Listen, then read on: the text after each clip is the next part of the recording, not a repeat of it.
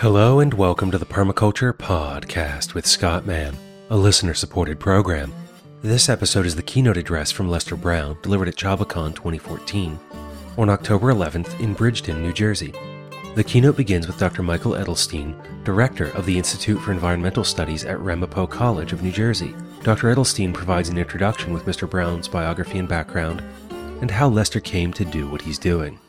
Then Mr. Brown takes the stage to discuss the state of agriculture in the world and provides three policies that can address these issues. We then end with a series of audience questions. Before we begin, I would like to thank Flavia Alaya and Father David Rivera for their invitation to cover this event. I would also like to thank the numerous sponsors who made this event possible. And to Mr. James Boner and his AV Club students at Bridgeton High School, Andrea, Angel, and Reggi, you have my deepest gratitude for allowing me to connect to the sound booth equipment and share the space with me for the day. Finally, I would like to thank all the listeners who contribute to the show. It is through your generous assistance that I can attend events like this and capture the words of such incredible speakers. Please show your support by making a one-time donation or an ongoing monthly subscription. Find out how at www.thepermaculturepodcast.com slash support. Now then, on to Mr. Brown. I'll join you again afterwards. We have uh, a wonderful opportunity today because Lester Brown is here, and it's a homecoming. Tip O'Neill is quoted as saying that all politics is local, and whether that's true or not, I think one can definitely say that all sustainability is local. And today we have probably the keenest observer of global sustainability, but we're here at uh, Lester Brown's roots where the man, the place, and the land and their intershaping relationships become evident. And I'm going to try to see if I can touch on some of those relationships. Our speaker's autobiography, which is available outside, is called Breaking New Ground A Personal History. And Breaking Ground is a, a double entendre here because it's a reference to the dual prongs of Lester Brown's life as a Bridgeton area farmer who stops to smell the tomatoes. And as a policy guru who takes on the simple tasks of trying to save civilization from itself. No one develops better book titles than Lester, although he has more practice than probably any other single person. Uh, he told me that he's working on his, uh, he has his 52nd book coming out. And one does look for sequels to Breaking Ground. I started thinking of uh, some of them. For example, as Lester works on his book on renewable energy, if he wants to follow uh, this pattern of, of, breaking ground, you could call it breaking wind. And of course, uh, here in the high school, motivating uh, educators, uh, you could also call a future book Breaking Good, uh, which would probably also be helpful. Now, the local soil is clearly the foundation of Lester's wisdom. His plow has been beaten into a pen that's mightier than swords. The fact that he grew up on marginal soils, not in the Garden State per se, meant austerity in his home. His father farmed with a team of horses. His first home had an outhouse, no indoor plumbing. He learned from the Colorado potato beetle, from raising pheasants, from growing asparagus. Bridgeton High School, the original high school down the street, was his first ethnic melting pot. Among his early distinguished honors, ones that are particularly relevant here, winner of tomato picking con- competitions, uh, winner with his brother Carl of the Chicken of Tomorrow contest, uh, membership in the 10 ton tomato club, which subsequently became the 20 ton tomato club, uh, an early learning, I'm sure, in exponential growth. Our speaker has been an international wrestling phenomenon and an undefeatable runner, as some of you saw this morning, preparing him to wrestle the toughest problems over the longest course. And he's been shaped by other experiences as well. One of the really key ones was an opportunity to, uh, to spend time in India and Nepal as a, a, a young student. And at Ramapo, we send many of our students to South India on study abroad, and I have a sense of the power of that experience through how it changes them. I, I must say, Lester, that I, I particularly cheered in reading your biography when I learned that the Rutgers tomato gave way to the Ramapo tomato. So, what about achievements beyond that? Our speaker, from my standpoint, is important because he predates the National Environmental Policy Act and the beginning of the environmental era. And he's a founder, a pioneer in the kind of thinking that went into the transformation of our society to begin to address the issues that he's concerned with. And it's his contributions and that of other pioneers that made that possible. Time and again, Lester Brown has been in the right place at the right time to grasp opportunities to address key issues. An early example was that uh, working for the Department of Agriculture, uh, he was sent to India in order to evaluate the uh, five year plan in terms of its agricultural projections, and they had numbers there about how much harvest was expected. And as he was in India and reading the paper and talking to people, he began to realize that there were multiple indications coming from everywhere around him that, in fact, there was a severe drought and a, a major failure of a harvest about to occur, despite what was written on the page.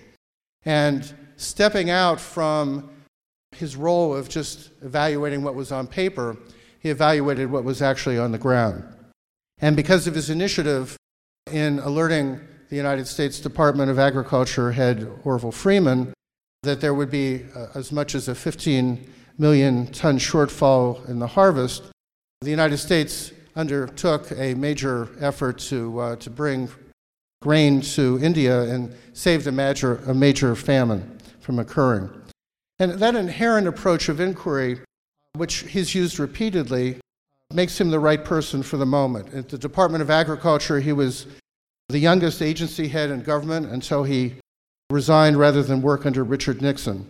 And thereafter, he began working for policy think tanks. First, the Overseas Development Council, where he wrote important books such as Seeds of Change about the Green Revolution and the fact that you can't just focus on how to increase crop yield, you have to focus on other variables like population if you're going to address issues of food. These are issues he continues to address. He then went on to make one of the two major contributions he's made to creating a policy capacity in the United States and in the world to deal with environment and sustainability. In the early 1970s, Worldwatch Institute uh, grew out of a conversation between Lester and a funder in a swimming pool at a hotel where they began talking about the need for a research capacity in the United States on global environmental issues. And in Worldwatch, Lester recruited bright young people to work with him, and together they prepared a broad array of papers that were bound as monographs. They created a long list of substantive, timely books. They wrote a popular magazine. They developed the annual State of the World report, and they created an accessible guide to uh, crucial statistical trends called Vital Signs. And those publications gave an ability to attract and reach different audiences with the same crucial information, from government to academic audiences to the public. These were translated widely, almost universally, and their reach has in fact been global. As his work, his own work dominated this output, including important titles like The 29th Day, World Without Borders, By Bread Alone, Building a Sustainable Society, Saving the Planet, how much is enough? Last oasis, who will feed China? Lester Brown laid important foundations, therefore, for the series of United Nations conferences beginning in Stockholm, which have attempted worldwide to address these very issues.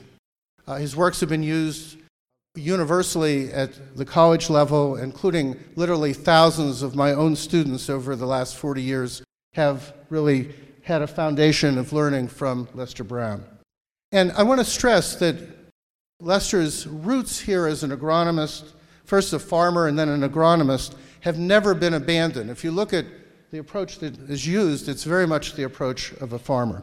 You have a, a unique act to take mundane, little noticed statistics about, for example, grain production, and understand their cumulative effects, their significance for countries and regions of the world.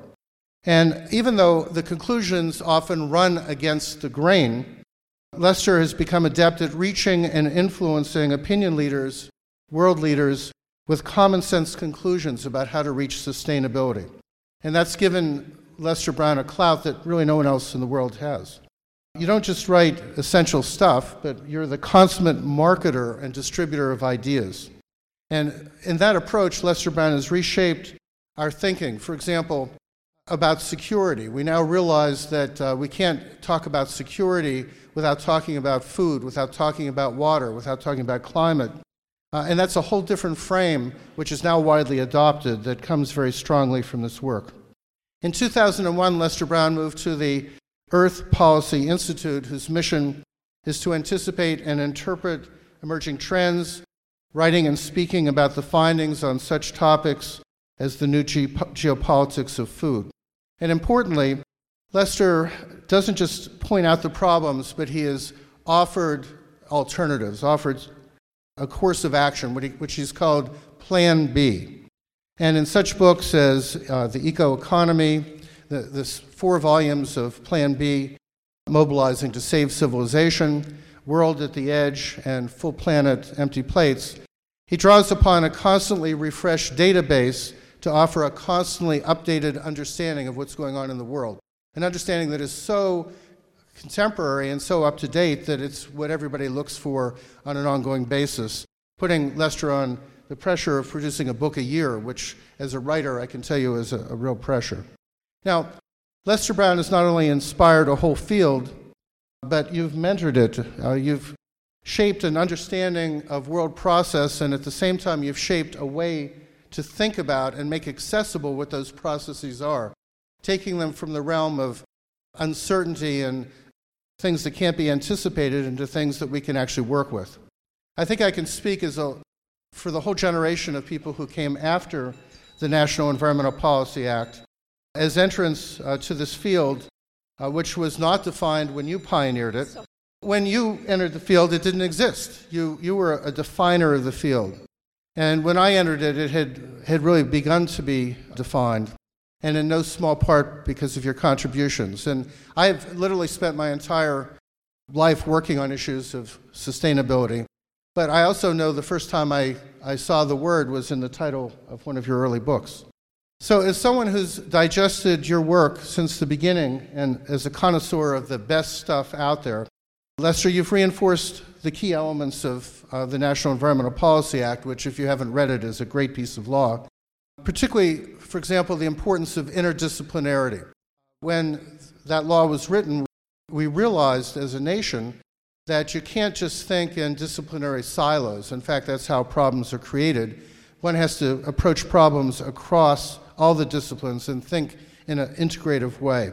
And that's precisely what Lester has always done and modeled for everybody who is familiar with his work. In fact, it's the model that we want our students in my teaching and environmental studies and sustainability studies to use as a model because it's only the integrative approach to thinking that allows us to really understand what's going on and approach problems and move to alternatives.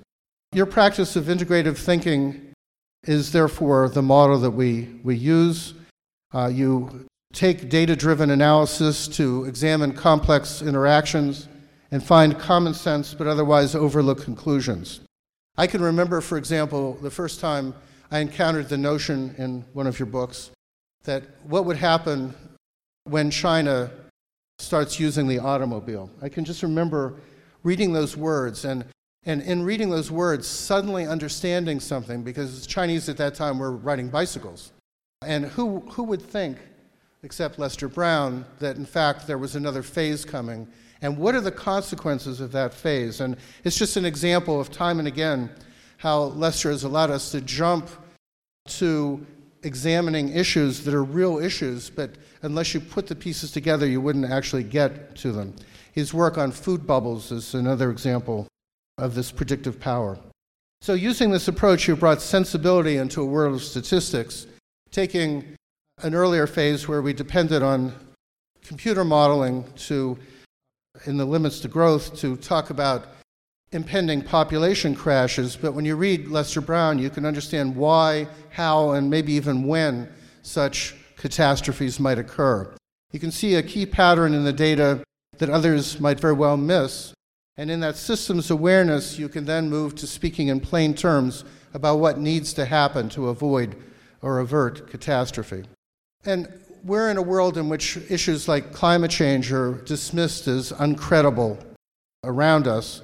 And yet, when you look at what Lester has done, he's created a, a body of literature that is very understated in tone, uh, very much the words of a farmer, actually, but very much overstated on impact. The, the impact is very strong.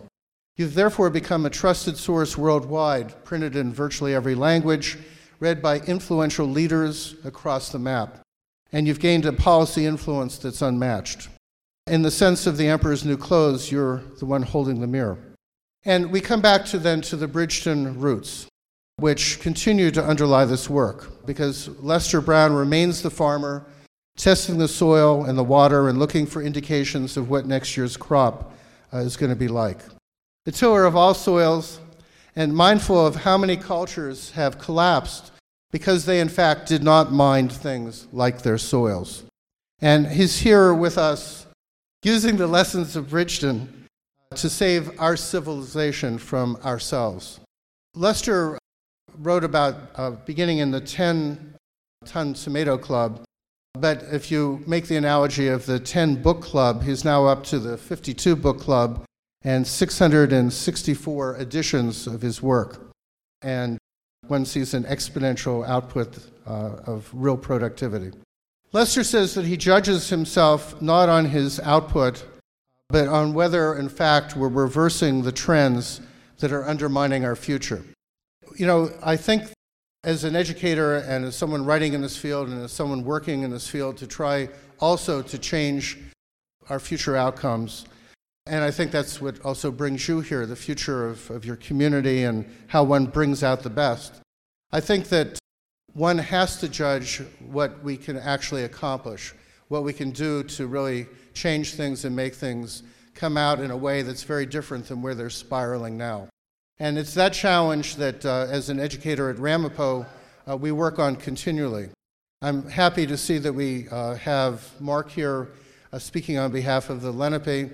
Uh, I have the privilege of working with the Ramapo Lenape up in the north on issues, and one of the key things that we've done is come back to native wisdom to try to guide us in where we're going, and I thought your words were uh, right on target. So, coming back to Lester Brown, as I was saying, Lester has put forth the notion that it's not his productivity that counts, it's whether we're in fact reversing the trends that undermine our future.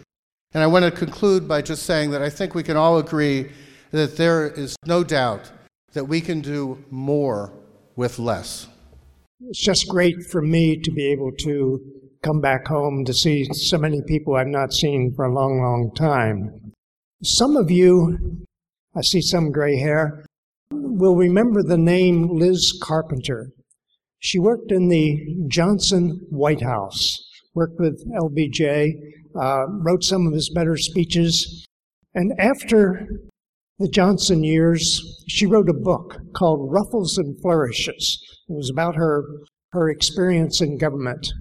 And she was on book tour one night in Atlanta, Georgia, promoting uh, Ruffles and Flourishes. And she happened to meet by chance in the hotel lobby her former White House colleague, Arthur Schlesinger. And Arthur said, uh, That was a great book of yours. I really enjoyed it. Who wrote it for you? She said, Well, Arthur, I'm glad you enjoyed it. Who read it to you?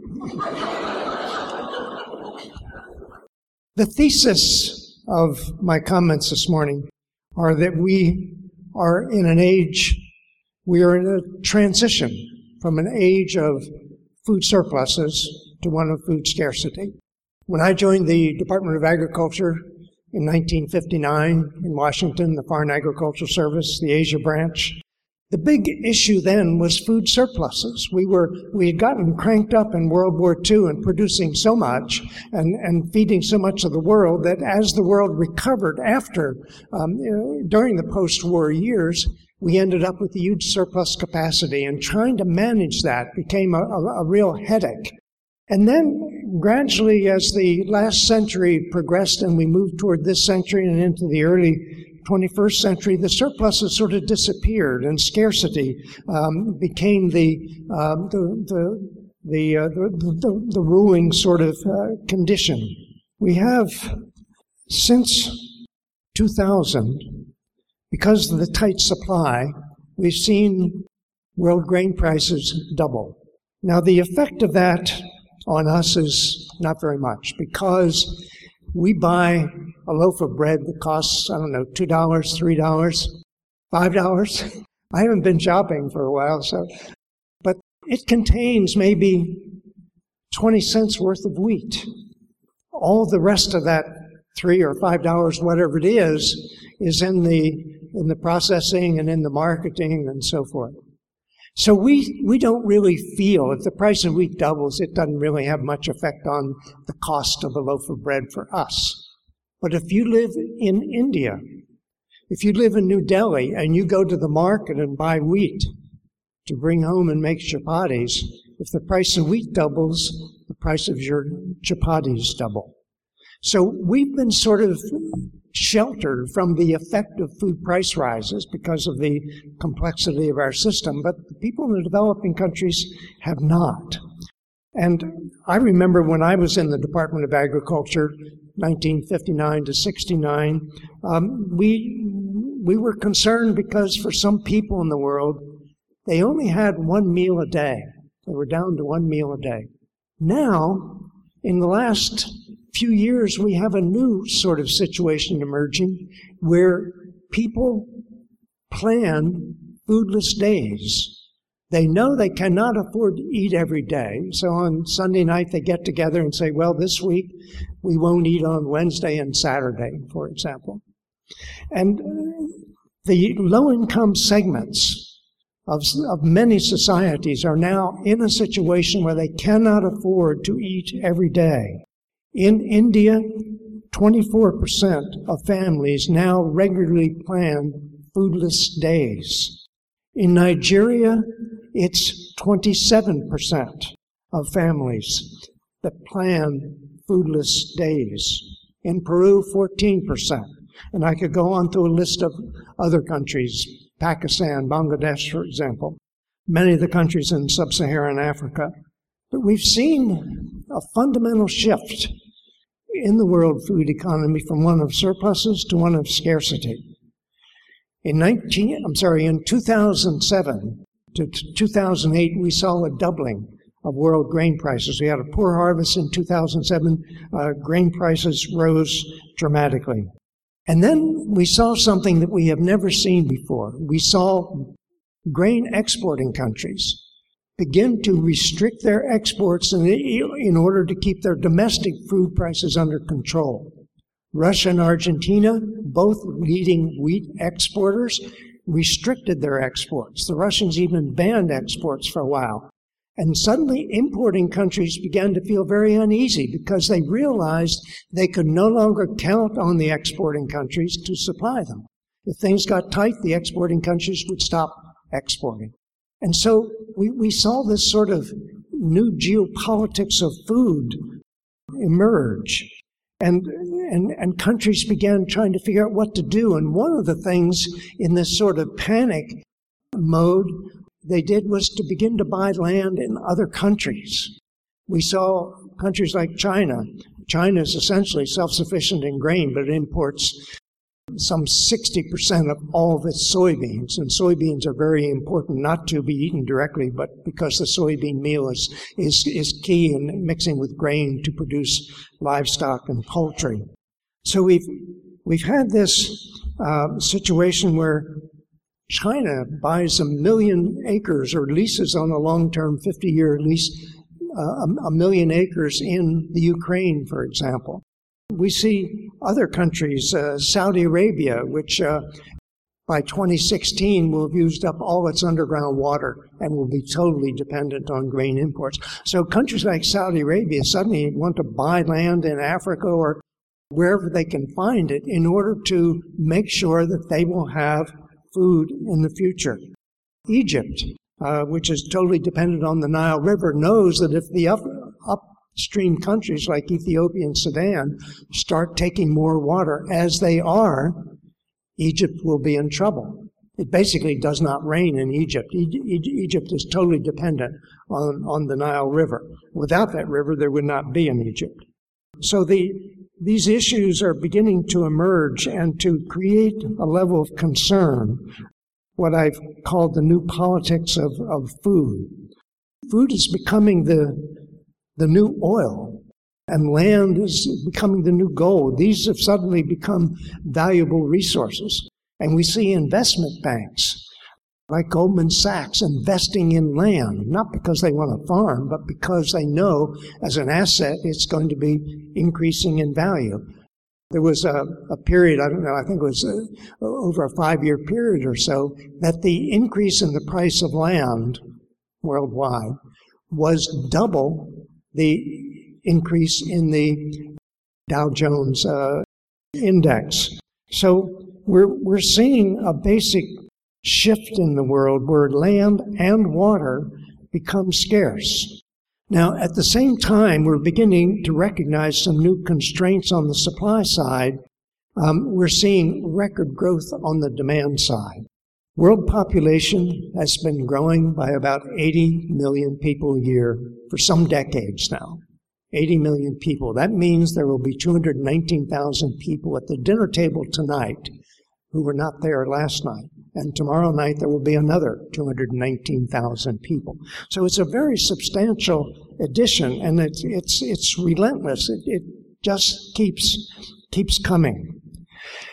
But population growth is not the only source of growing demand for grain today. It used to be uh, that it, it accounted for almost all growth, but now we also have rising affluence.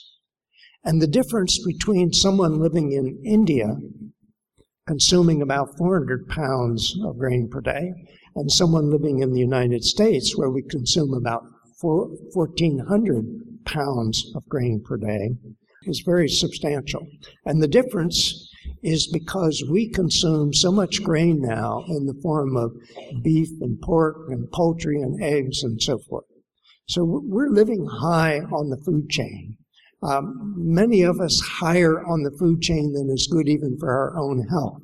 So moving down the food chain for many of us would both take some pressure off of resources and it also enable us to lead healthier lives.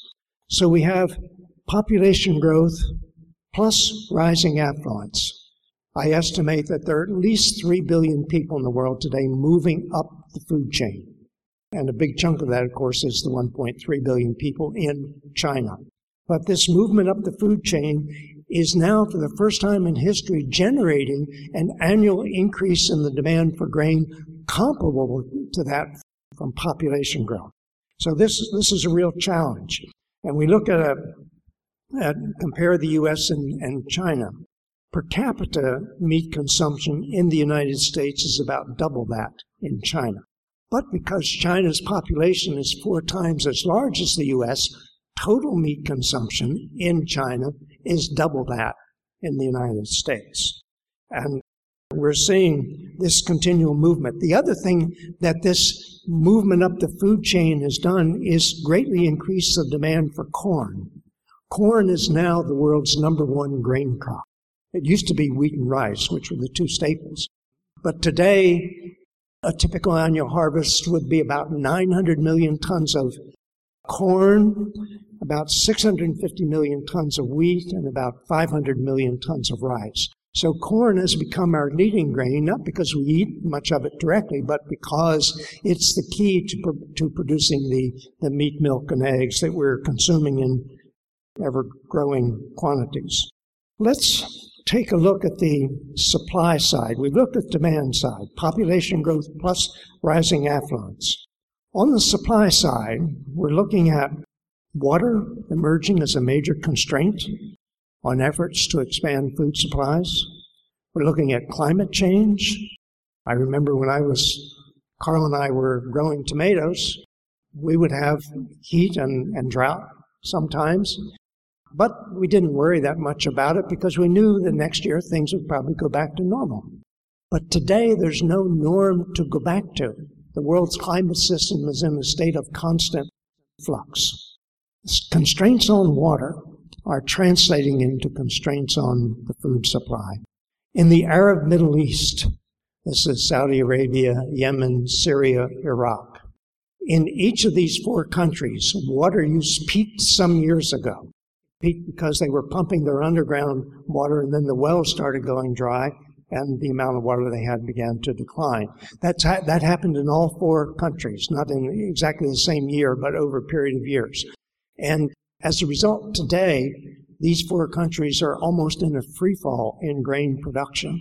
And the Saudis project that by 2016, they will have used up all their underground water and will be out of the grain production business altogether. So this is the first group of countries in the world where water shortages are actually reducing production, shrinking the harvest, and forcing them to turn to the world market for more and more of their grain. That's sort of the an, an extreme case. But when we look at the big three grain producers, and these are India, China, and the United States, these three countries account for half of the world grain harvest. We see a tightening water situation here. The World Bank a few years ago published a study on India where they they estimated that 175 million people in India, this is out of 1.3 billion, 1.2 billion, that 175 million people in India were being fed with grain produced by overpumping. Now, overpumping is by definition a short term phenomenon. You can't overpump indefinitely. We have a situation in India where the water table is now falling in every state as a result of overpumping. In India, you do not need a license to drill an irrigation well and, and, and, and, and buy a pump. As a result, India now has 26 million farmers who have drilled wells and are pumping underground water, which is great for increasing production in the short run, but in the long run, those wells go dry and the rate of pumping is necessarily reduced to the rate of recharge.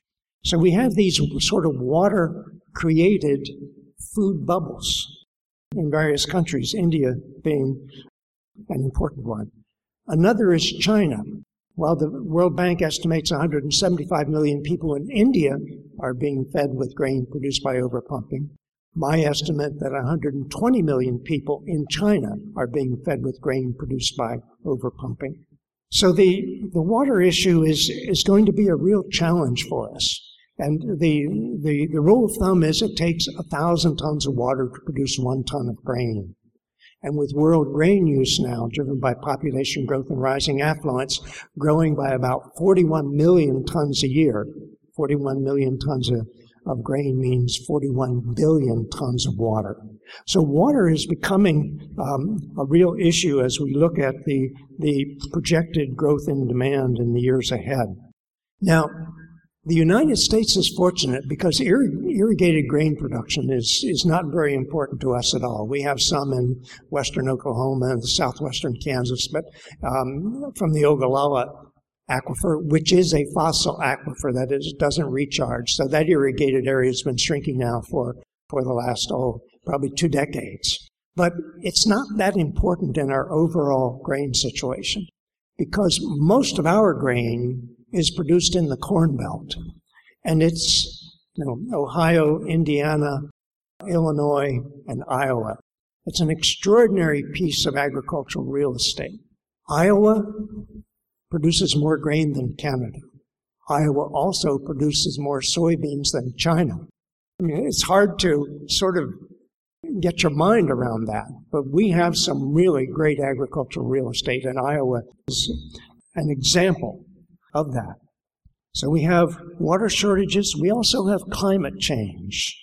The rule of thumb used to be that for each one degree Celsius rise in temperature, we could expect a 10% decline in grain yields. This is a one degree Celsius rise in temperature during the summer growing season. We could expect a 10% decline in grain yields.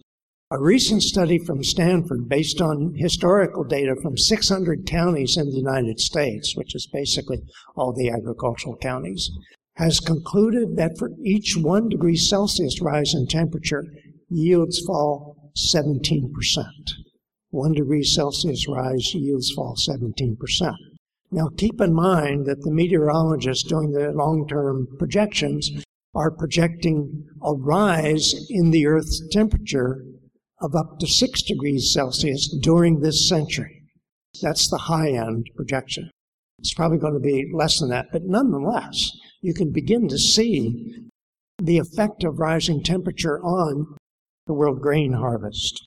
We know that photosynthesis increases with temperature up to 68 degrees.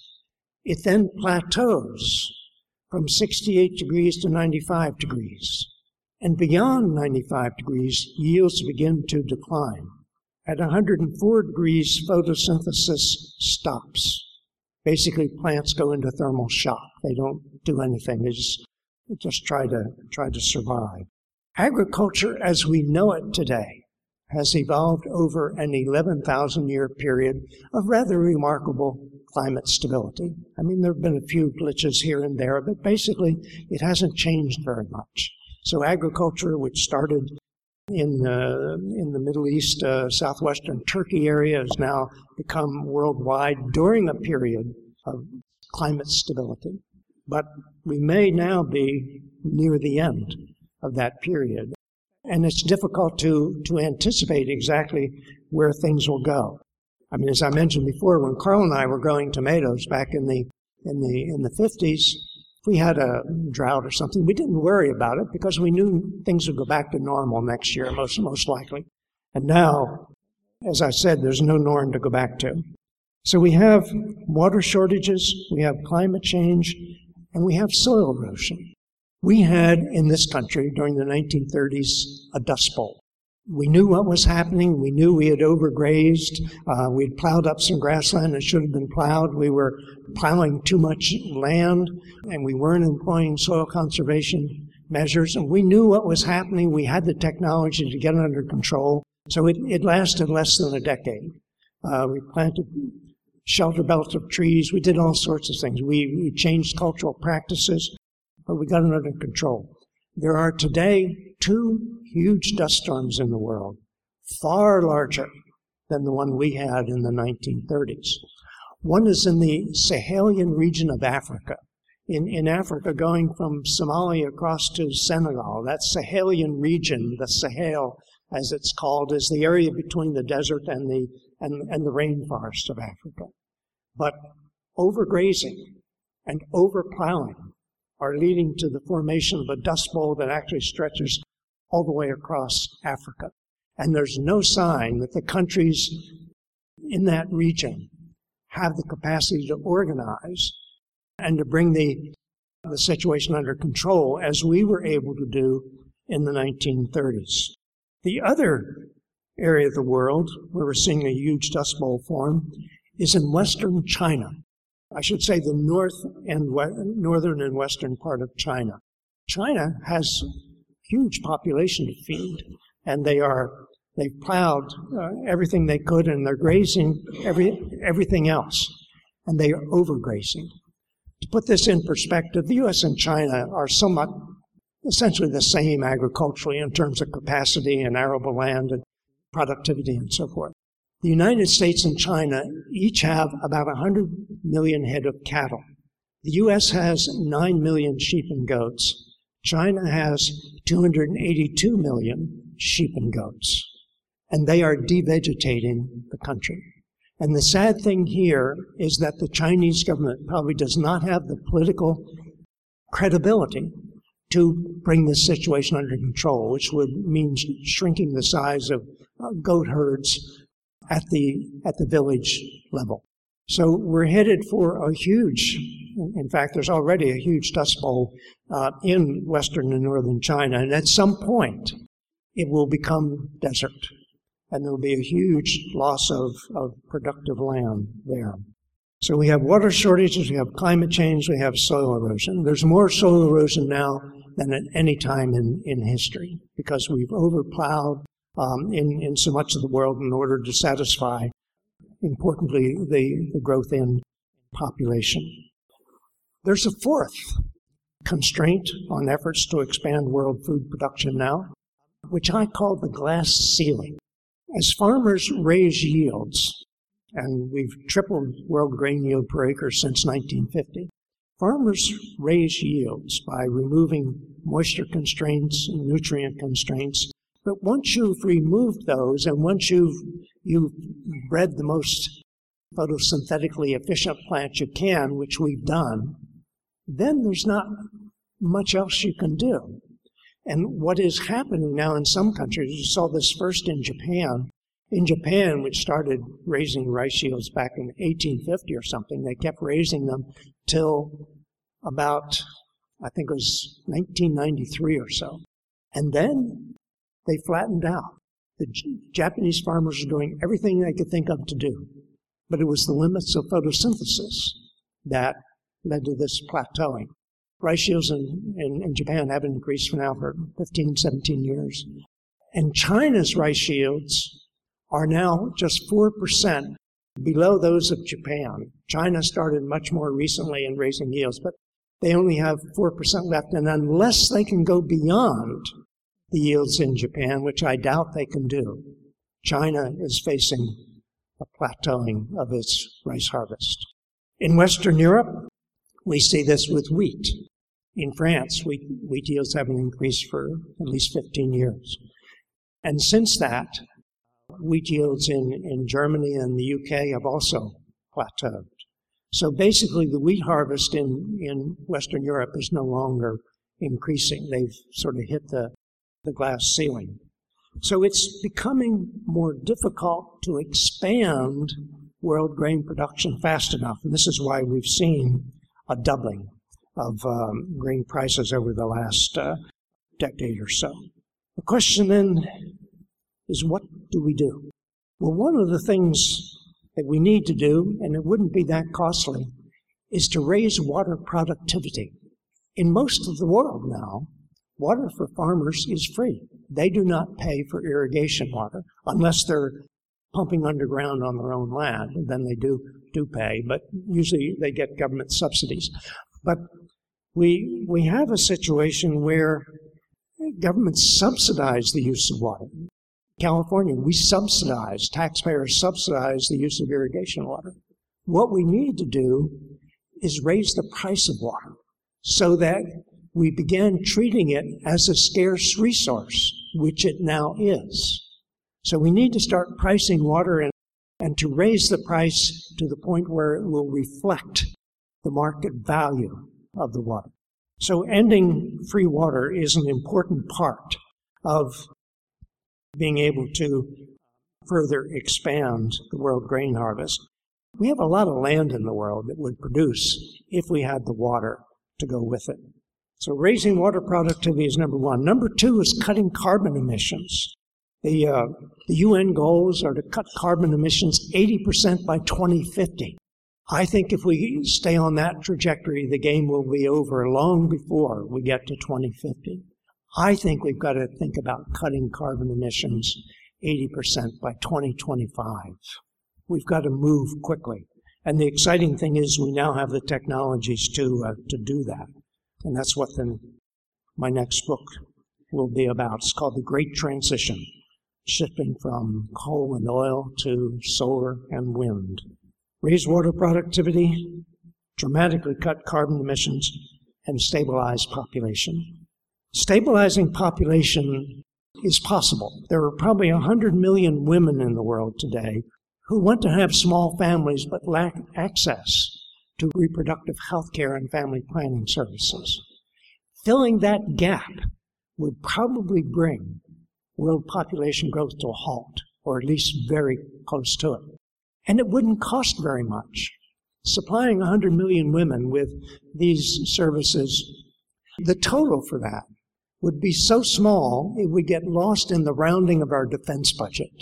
But population growth may be a greater threat to our future security and that of the world than any, any conceivable military threat. Raise water productivity, cut carbon emissions, stabilize population. These, I think, are the keys to future world food security. I thank you again very much for coming out this morning, and I'd be happy to respond to questions if we have time. Yes, Mr. Brown, you've mentioned three things, general things that we can do. in the future, perhaps to alleviate some of these problems. And uh, the first that I would want to address is the, the population problem. We all know that the industrialization seems to be very addictive, but in terms of, of population, it seems as though the majority of the increase in population around the world occurs in areas where women and, and men, for example, are uneducated. So, for example, in countries like Japan, the United States, Russia, and various Scandinavian countries, you see that the population growth is at around two or less. In fact, it's almost to the point where it's almost like an antinatalist position where the race would die out if it continued that way. But it seems as though most of the population growth is occurring where we have uneducated societies. And, and my question would be, isn't that more of a political situation? Are we, are we running up against something like Lynn White Jr. Uh, saying that there are theological questions, there are political constraints on making any progress whatsoever on population growth? There is some of that. The Islamic fundamentalists oppose family planning. They don't think there should be any intervention at all in the number of children that women bear. So that's an exception. Most of the world, it's just a matter of education and poverty. The two big areas where most of the projected population growth will come in the decades ahead are one, the Indian subcontinent, that's India, Bangladesh, and Pakistan, the Indian subcontinent, the other is sub Saharan Africa. So if we th- want to think about the population issue, those are the two regions of the world where we really need to concentrate. East Asia, China, Japan, Korea, and so forth, they're either stable or, or even declining slightly. So we know that it's possible for large populations to have either very slow population growth rates or even declining ones. China's increasing a bit, but it's, it's slow. Russia's is, is declining. Uh, we still have a, um, I think we're growing at about 0.6% a year in, in this country, but we're, we're within range of, of stability.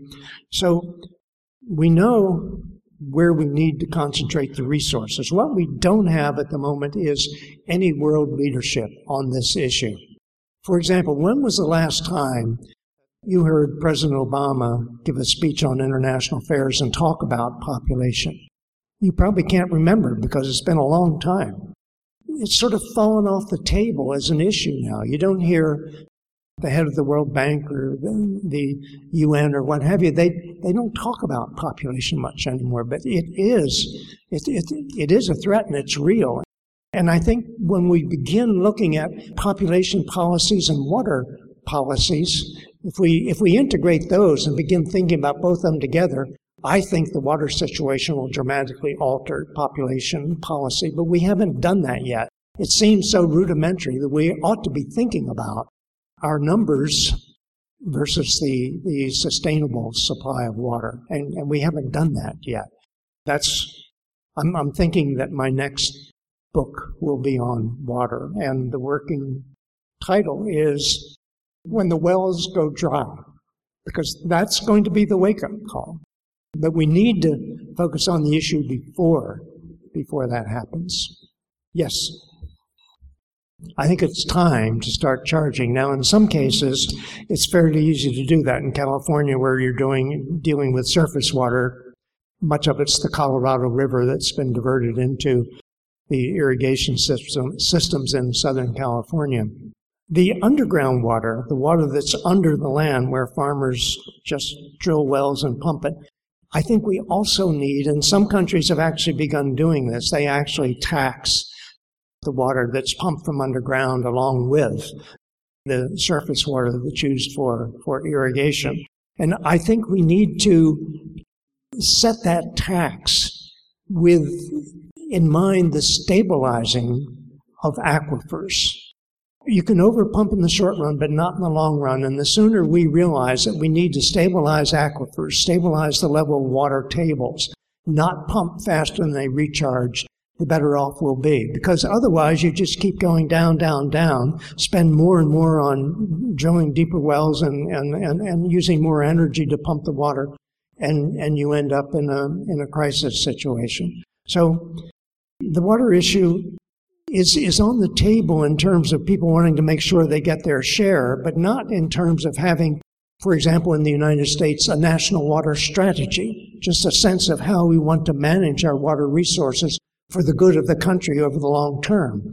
And very few countries have, have done that, and yet I think it's high time that each country sit down and work out a water strategy and where there are shared river resources, for example, the Tigris Euphrates, which is Turkey and Syria and Iraq, that we begin working on these regional agreements. There are some, but they're not really adequate to stabilize the, the situation. So I think it's time to rethink water. The other thing is, as I think I mentioned, we need indicators of water productivity. We have land productivity, you know, bushels per acre, tons per hectare, however you want to do it, but we don't have. We can't say tons of grain per ton of water, for example. We don't have that. It's not part of our vocabulary. And the reason it's not is because we've always had plenty of water. So there was no need to think about it. I think we've reached the point where we have to rethink the whole water situation and come up with a strategy that reflects the current and projected uh, reality. Yes, sir. This is something that we can control the use of ethanol because we're heading in that direction. And as you pointed out in your book, that's definitely the wrong direction to head. The other one was the fact that we use only about 20% of the fertilizer that's used in many other countries of the world because we plant soybeans which put nitrogen into the soil and other countries haven't, you know, expounded upon that like they should. And the other one was the cost of gasoline you pointed out was really about $12 a gallon in the United States. And if you could expound upon that a little bit, because of the fact that we have to make sure that it comes from Saudi Arabia and all the different countries and and we have to have the war products to keep it flowing. So, Excuse me, I didn't catch that number you used at the beginning of that last question on was it dollars per said, gallon? I believe you said the true cost of gasoline is really around twelve dollars a gallon if we figure out the cost of keeping everything flowing by the wars that we have to assure that Saudi Arabia and all the different countries of the world are uh, keeping the oil supply to the United States. Let me let me begin with fertilizer, and then I'll go to uh, ethanol and gasoline. Fertilizer use in the U.S., as I recall, total fertilizer use is about half that in India and in China. And one reason is we incorporate soybeans in the rotation, but probably more important is that farmers test their soils in this country regularly so they know what the nutrient situation is. Sometimes even do plant tissue tests during the growing season to check um, and make sure the plants are getting the nutrients uh, that they uh, that they need. And if they don't, we you know we we apply fertilizer in the, in in midsummer if if we need to but we, we test our soils. Now, that is much more difficult in India, where the average farm is not you know, several hundred acres, but rather two acres or three acres. That's a lot of soil testing. And the cost of soil testing is, is a, an important production cost on, a, on an operation that small. If you're farming hundreds of acres, it doesn't even show up on the balance sheet. So it's, it's part of the cost.